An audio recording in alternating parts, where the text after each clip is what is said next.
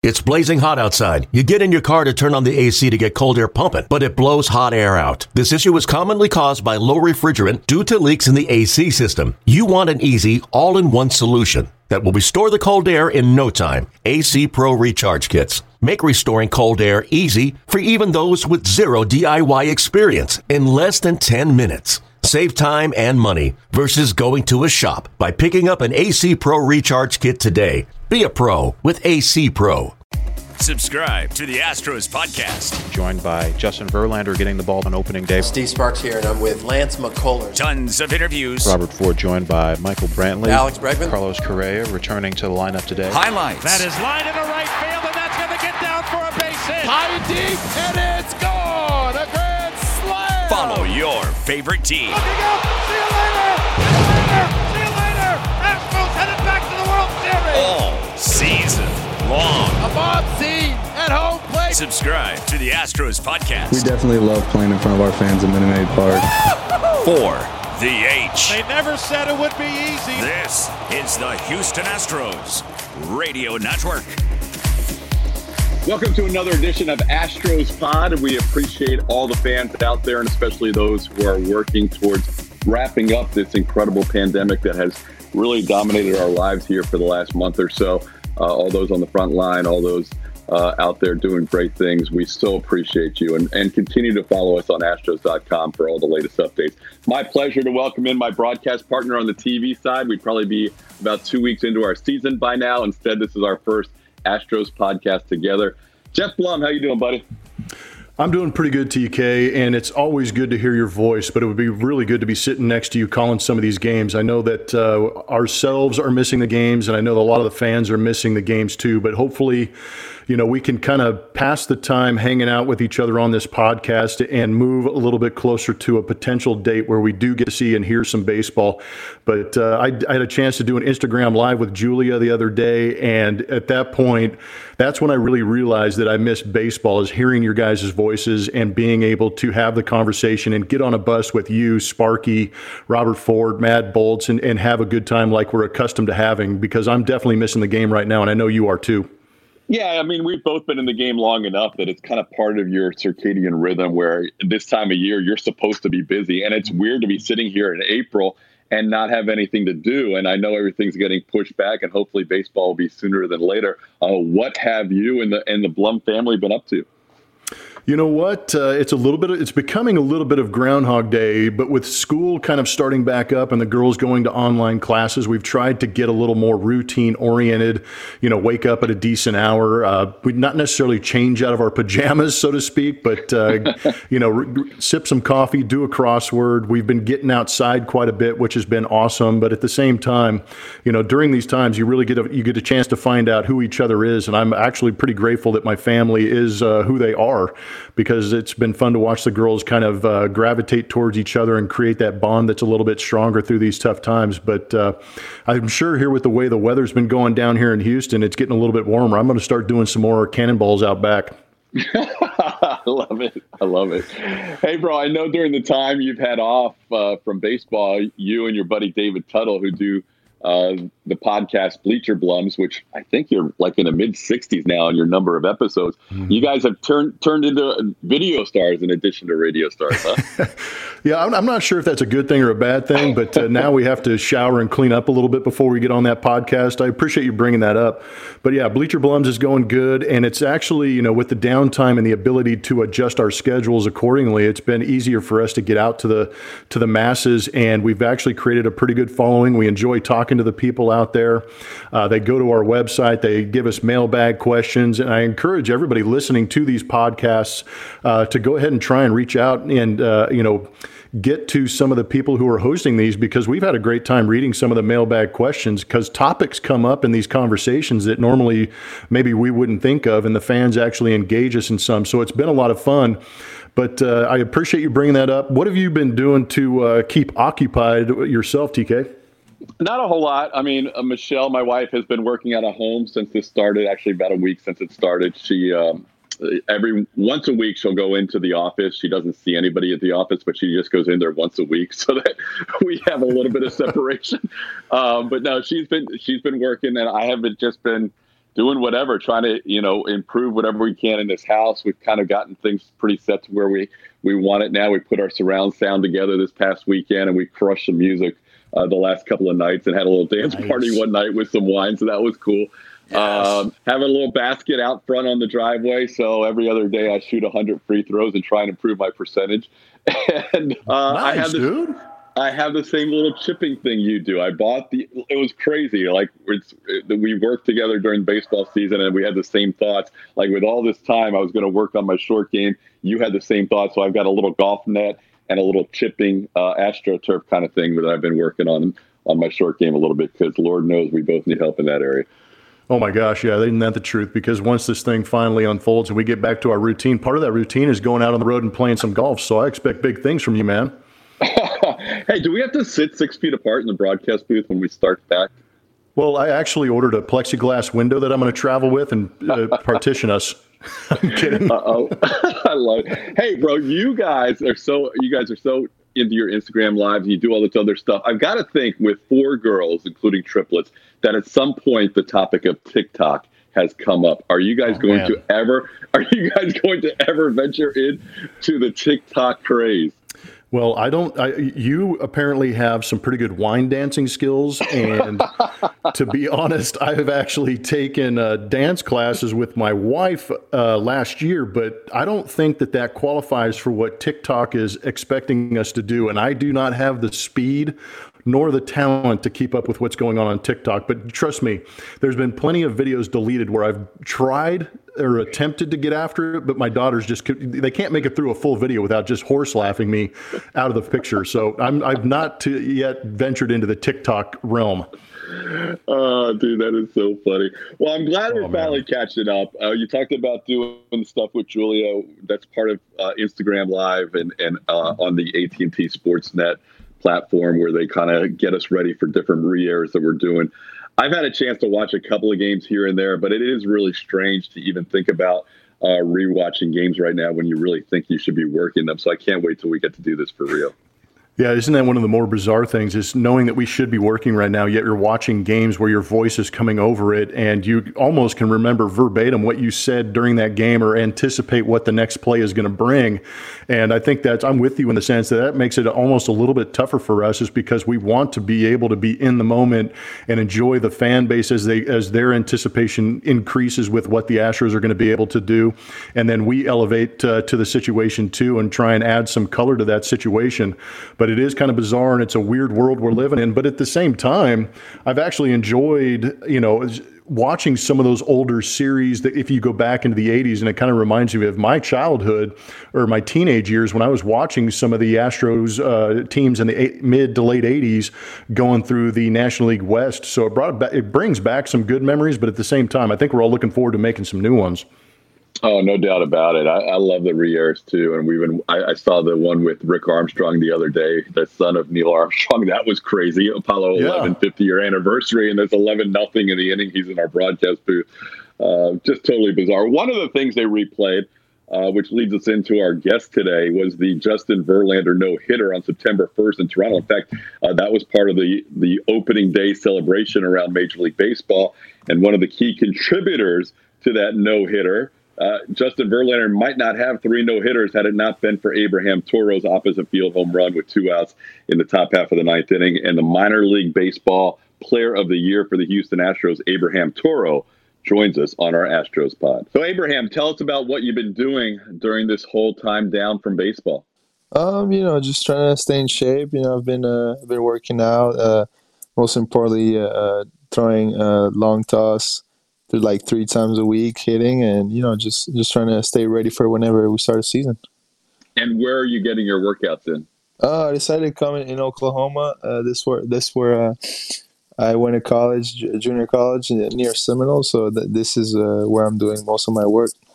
So are you down there in oklahoma with other players or how many guys are with you there's one uh, other friend of mine. He he came here to school. Uh, he's uh, with the Kansas City Royals organization. So uh, we kind of work out uh, together, and uh, and yeah, it's just the the two of us. Yeah, these are interesting times, and I know it can be a little bit tough trying to stay in shape. So it's always interesting to hear what you guys are doing. I've been watching on social media. It's nice to know that you don't have to throw to uh, your significant other. You actually have a good throwing mate that can actually bring it to you. Uh, I've got a question more on how how are the Astros keeping in touch with you guys, and how is the communication between players and organization and the league as far as all the information that's going around these days? Oh, it's been great. You know, at the beginning, I didn't have any weight room to you know to work out, so uh, just uh, the the the trainers that they were in touch with me. You know, it's kind of like guiding me and helping me some stuff I could do, and um, also you know on the on the ba- more on the baseball side, uh, I've been in touch with uh, with uh, our staff just uh, see like how I can like take ground balls or you know just we communicating to, to to see like where I'm at and uh and it's been great. 23, you just turned 23 in the offseason, coming off a remarkable 2019 campaign. Uh, when you look back, a lot to be proud of, I would think, especially uh, getting the honor not only as Astros minor league player of the year, but the Canadian offensive minor league player of the year. It's an honor for me, you know, especially like you said, uh, we're not a lot of players from Canada. So every time I can, you know, have an award like that, I can represent a country, you know, it's, it's really, really big and important for me. And it's kind of an interesting backstory. Uh, you were originally from Venezuela. Your parents moved from Caracas to Quebec. How was that transition? And uh, you still live in Montreal or that area during the off season? When tell us about your background a little bit. Yeah, that's right. So uh, my parents they came to Canada one year before I was born, and uh, you know, so I was born and raised there. And when I was young, they barely speak uh, French, and they speak a little bit of English. So I was kind of, you know, helping them with with the language, and and uh, we just stayed there ever since. And they obviously from Venezuela, you know, baseball is really big, so that's that's how. You know, my love for, for the game started, and you know, I've been playing since I was a little kid. So I played for the Montreal Expos for three years, and I learned two words, and one of them I can't say on air because if somebody actually knows French, they're going to understand it. But the one, the one that I enjoyed the most was when our announcers would go, would go out there and scream "Circuit, circuit, circuit." that was a lot of fun for me. Tell me a little bit, you know, going back to uh, that game with Justin Verlander's third no hitter in Toronto. Give me an idea of the emotions in the dugout uh, during that ball game. Next pitch will be number 120 for Verlander. Here it comes. Ground ball left side, waiting on a Toro. He's got it, throws across in time, and that is the ball game. A no hitter! Justin Verlander, the third of his career. The Astros mob him in front of the mound as the Astros win it two to nothing. How about Justin Verlander? He doesn't get older, he gets better. His last no hitter came in this ballpark eight years ago. Going up to that game, uh, I had a, I had a, um, I wasn't in the lineup at the beginning, and then you know one hour before the game, uh, they put me in the lineup, and you know I had a couple of friends, and uh, my cousin was in the stands, and uh, going up to the ninth inning, you know everybody knew what was going on, but you know we we needed like at least a run to make the no hitting happen. And, you know, when I hit that ball, it was crazy. Toro lines it pretty deep to left field. It sends back Drury, still going back, looking up. See you later! See you later! A go ahead two run home run for Abraham Toro. And the Astros go up two to nothing in the ninth.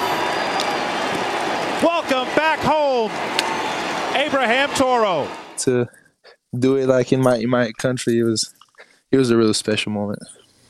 Yeah, that's outstanding. And I want to ask you, you hit that ball left-handed, you went opposite field, but you switch hit. At what age did you start switch hitting? So I'm a natural right-handed bat uh, hitter, and uh, I would, I mean, I was always, you know, like when when you're young, sometimes I would just go lefty sometimes, but I would say full-time switch hitter. Like when I was 16, that's when I, I would switch it all the time and and uh, take it more seriously. No, you said you had your friends and your cousin in town for that weekend. It was a weekend series against the Toronto Blue Jays. And as you said, you weren't supposed to be in the lineup. Yuli Gurriel was a late scratch. Aledmys Diaz shifted from third to first, and you ended up starting at third base. I assume Toronto's such a great city that you were out with your friends the night before. Do you then text them and say an hour before the game, hey, make sure you get there for opening pitch? Because now I'm in the lineup. How, were they there anyhow?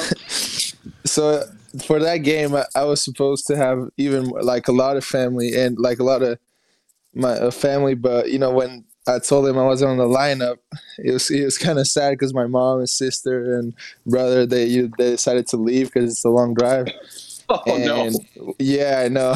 and then when they saw like that I played and you know I hit that home run, they I mean they were really happy, but at the same time they were like, "Man, like why did we leave?" But you know, it's it, it was still great. They uh, they still enjoyed and and saw so that. your your family was there for the Friday and Saturday's game, and because they had to drive towards your hometown, they decided to leave for the Sunday game. Yeah, so like they they were they wanted to stay, but like I told them I wasn't playing, so because it's like a five and a half hour drive, so they're like, oh, you know, just let's just leave early. And then when they saw my name on the lineup, they were like halfway halfway there, so they were like, "Oh no!" And then they saw me do that, so that's what happened. Those stories are always interesting, and I'm sure you're going to have plenty more opportunities for your family to see you play in the big leagues because you've done such a good job with the Astros as far as hitting both right-handed and left-handed. But the thing that I have found interesting, looking back on some of your minor league numbers, you played all over the infield coming up through the minor leagues,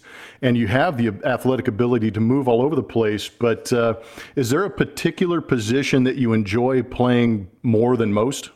Um, so I would say, you know, I'm, I'm, being a third baseman, I'm really comfortable there. But there's something about second baseman, like even if I haven't played a lot of games, that you know, I I, I like it. Just uh, being able to turn double plays. I mean, I still haven't played yet in the big leagues at second base, but I play in the minor leagues. But second baseman is, is definitely a position that, that I enjoy. But you know, I like I like playing everywhere. I just uh, being versatile is something that, that I like. Yeah, it's interesting they bring up second base. I feel the same way. I loved playing second base because it is a pretty active position over there. But looking at your minor league numbers, you've played 16 games at second base. The interesting thing about that is that you played one less game behind the plate. And I don't think many people, even I didn't know that until I looked your numbers up right now, that you played 15 games at catcher. Do you like the idea of having to catch? Uh, so honestly, um, I, I like I liked being a catcher, but you know I wasn't really good. So that's the thing that uh, that happened. I wasn't I wasn't able to block enough, and you know my receiving. Was, yeah, my receiving was decent, and my throwing was okay, but you know I couldn't block, and and also uh, I was I was not really good, so that's that's what happened with, with catching. but you're a utility guy like that. You end up being the emergency catcher. Did AJ Hinch or has Dusty Baker said anything to you about possibly being an emergency catcher? Uh, no, they haven't said anything to me. But well, that's you know, good. If if some if some day or some game, you know, I have to catch. I mean, I'll go for it and I'm trying to do my best for sure. You too, you and Geoff Blum have a lot in common, playing multiple positions, uh, learning how to switch hit. Uh, you feel like you have more pop now, even though you were a natural righty. You hit that ball uh, uh that we mentioned in the Verlander no hitter to, to left field as a lefty hitter. Do you feel like you have more pop now as a lefty? Uh, de- I mean, definitely so. That, but like just looking at uh, my my metrics, you know, my exit velo was kind of the same from both sides. Just a lefty, I have a. It's more easy for me to elevate the ball. And last year, you know, in the big leagues, um, I didn't I didn't do so so good right-handed hitter, right-handed. So you know, this this is what I'm trying to work right now, and it's coming to spring training. You know, just trying to be as good from both sides and, and not just be a, a good from from the lefty. So that's what I'm working on right now. Blummer mentioned there was an opposite field home run. Do you feel like that's when you're at your best, when you're not in pull mode and you're using the whole field? Yeah, definitely. So sometimes as, as hitters, when when we want to go the other way, uh, I think uh, we get a little little too handsy, and uh, we're trying to guide the ball, but you don't want to guide the ball. You you still want to swing, and whenever you can, you know, just go the other way, full swing without trying to guide it and and hit it good. That's that's when I feel great at, at the plate. Yeah, being a switch hitter is tough working from both sides, and you do a good job of, of that. I'm kind of curious, going back to your childhood a little bit, you know, you you lived, you said, in a couple of different places, had some different cultures that have made you what you are. Is there a particular player or players that you enjoyed watching as a kid and maybe inspired you to be a Major League Baseball player? Uh, yeah. So when I was young, uh, I really like Vladimir Guerrero was one of my favorite players, and uh, he played for the Expos. And you know, even when you're young and you're trying to like hit like somebody, I would try to hit like like Guerrero, and he was somebody that he could do everything. He could run, had the arm, power. So he was definitely my favorite player. Yeah, I can vouch for that. I was actually lucky enough to come up through Montreal's uh, farm system at the same time that Vladdy was going, and I completely agree with you 100%. He was the total package and probably a modern day version of Roberto Clemente, the way he was able to go out there with the average, the speed, the power, the defense, the arm. Uh, you know, so that was a lot of fun to watch. Uh, tell me a little bit about your experience being in the Astros organization. Was there a place in the minor league ball? I know that the big leagues is probably your favorite place to play, but if you had to pick a minor league city that you went through with the Astros and had the best time, which uh, place would you pick? It's I would say I would say Round Rock. I really I really like the city and also the fans were great. And uh, I mean Tri City too. It was I really like it over there, but I think I would have to go with with Round Rock. It was it was really great. Well, you didn't get a lot of time there last year, right? You were mostly at Corpus Christi, uh, 98 games with the Hooks, and that's where you didn't get called up till August at AAA. Was it when you got to Round Rock and you're now one step away from the major leagues? And some guys do get called up from Double A to the major leagues, but it's a little more rare. But was it when you got to Round Rock that you thought, hey, if things go well, I could be a major leaguer fairly soon? Uh, honestly, no. Like when I went to Round Rock and it was re- it was late. I think we had a month left in the season, and I was doing good. So like in my head, I was like, you know, like trying to finish strong the season, and you know, hopefully make the playoffs for the Round Rock, and and you know, go from there. And whenever I had the call to go to the big leagues, I was obviously I was really happy, but I was like, it was not something I, I was really expecting in, or, or I was a, a, little bit in shock, but in a good way, obviously. The 2019 numbers stand for themselves. You you hit uh, incredible at both Double A and Triple A, and, and then in the big leagues, a couple of home runs. And you take that back to your 2018 Arizona Fall League. I know Troy Snitker who's one of the Astros hitting coaches, worked with you in the AFL. Do you think that that was a big impetus for what happened to you in 2019? Your work with Troy, that Arizona Fall League. Oh yeah, that Arizona Fall League. It's it's it was huge. Till this day, something that that helped me so much in my career, and and for the reason is you know when you come up, I mean at first when you're a professional and you feel like you have to do you know this like complicated drills or you know different things to to get better and in the fall league it was just about keeping it simple you know just work on your swing and was nothing crazy. Just you know, keep it as simple. See the ball, hit a good pitch, and it's something that it clicked ever since it clicked, and that's what helped me so far in my offensive wise. So when you are in the clubhouse with these guys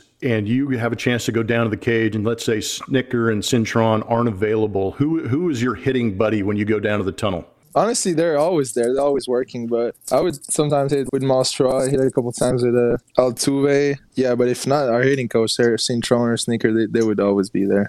And give us an idea of how the clubhouse was this spring training. I know it was a little bit tumultuous over the off season with uh, everything that was going on off the field, but how was the atmosphere within that 2020 Astros clubhouse in spring training? I mean, you know, the the atmosphere. You know, guys, there were there was just I feel like that we were just stick more together. So it was, you know, guys were like, you know, we we know we're where we're gonna be like this year.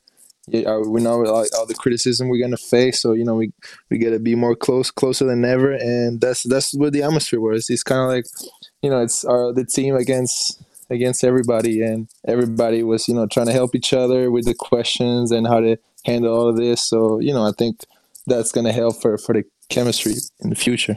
Astros podcast continues with Abraham Toro joining us on the line right now. And Abraham working out in Oklahoma. He was a fifth round draft pick out of Seminole State, which is an Oklahoma junior college that has produced a lot of major leaguers. So, uh, in addition to your working out in Oklahoma, trying to stay ready for the 2020 baseball season, what else have you been doing during this uh, time where you have all this free time to yourself? Um, you know, honestly, not much. You know, obviously trying to trying to limit going in public places, and uh, you know, since everything's closed, trying to trying to work out, do my thing, and and you know, stay isolated so so we can we can you know kill this spread and, and get back to baseball as soon as possible.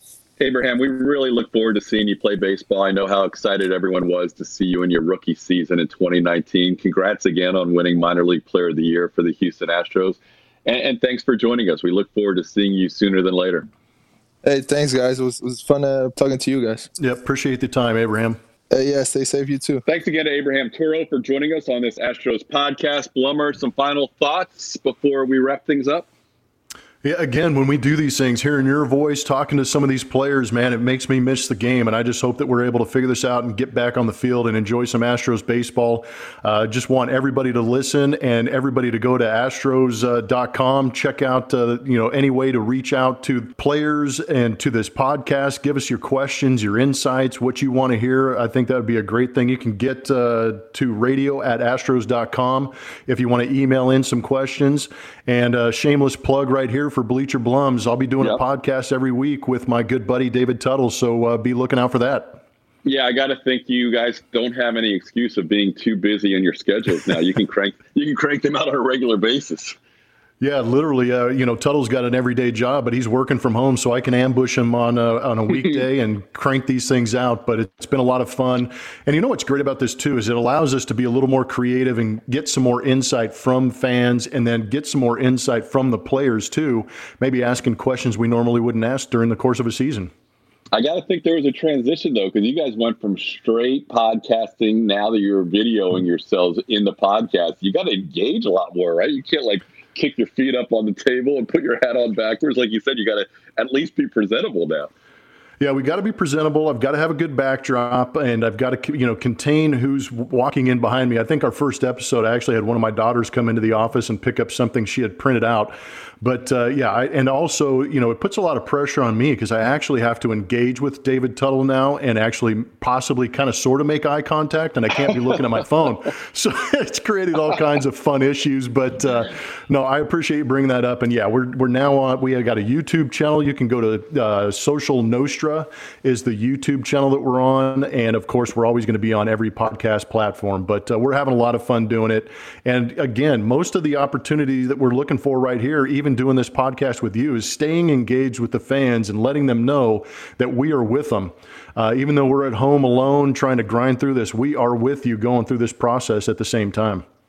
Hey, and I wanted to let you know too. You and Julie have had an influence on me in terms of uh, you've always been on me about getting on Cameo, and depending on when this podcast airs, they'll either have just started or in the process of starting but I, am working with them and trying to support Project Frontline, which uh, Joe Smith, Allie LaForce, uh, Lance Excellent. McCullers. Yeah, so we're going to do some cameos and and try and uh, make some money to try and help out that project. So you guys have always been talking to me about something I should do. So I am finally going to make that jump. Uh, so we've been talking to Cameo lately. So Blummer, I look forward. to I know you're so you're very active on social media, and I know the fans appreciate it. I'm going to try and get better. Um, but in the meantime, I know we'll still be active and, and connecting with fans wherever we can. So be good. Hopefully, we'll uh, we'll do this again soon. Yeah, I miss you, brother. Be good. That'll do it for Astros Podcast. We look forward to having you join us again on a future show. See you later! Houston, we know these are uncertain and unprecedented times, but we will get through this. We will get through this together. Together. It is important that we all take the necessary steps to ensure safety of our loved ones and our community. You're the best fans in baseball. The best. And we love you. We love you. Baseball will be back. And we cannot wait to see you. Stay safe, Houston. For the H. It's for the H.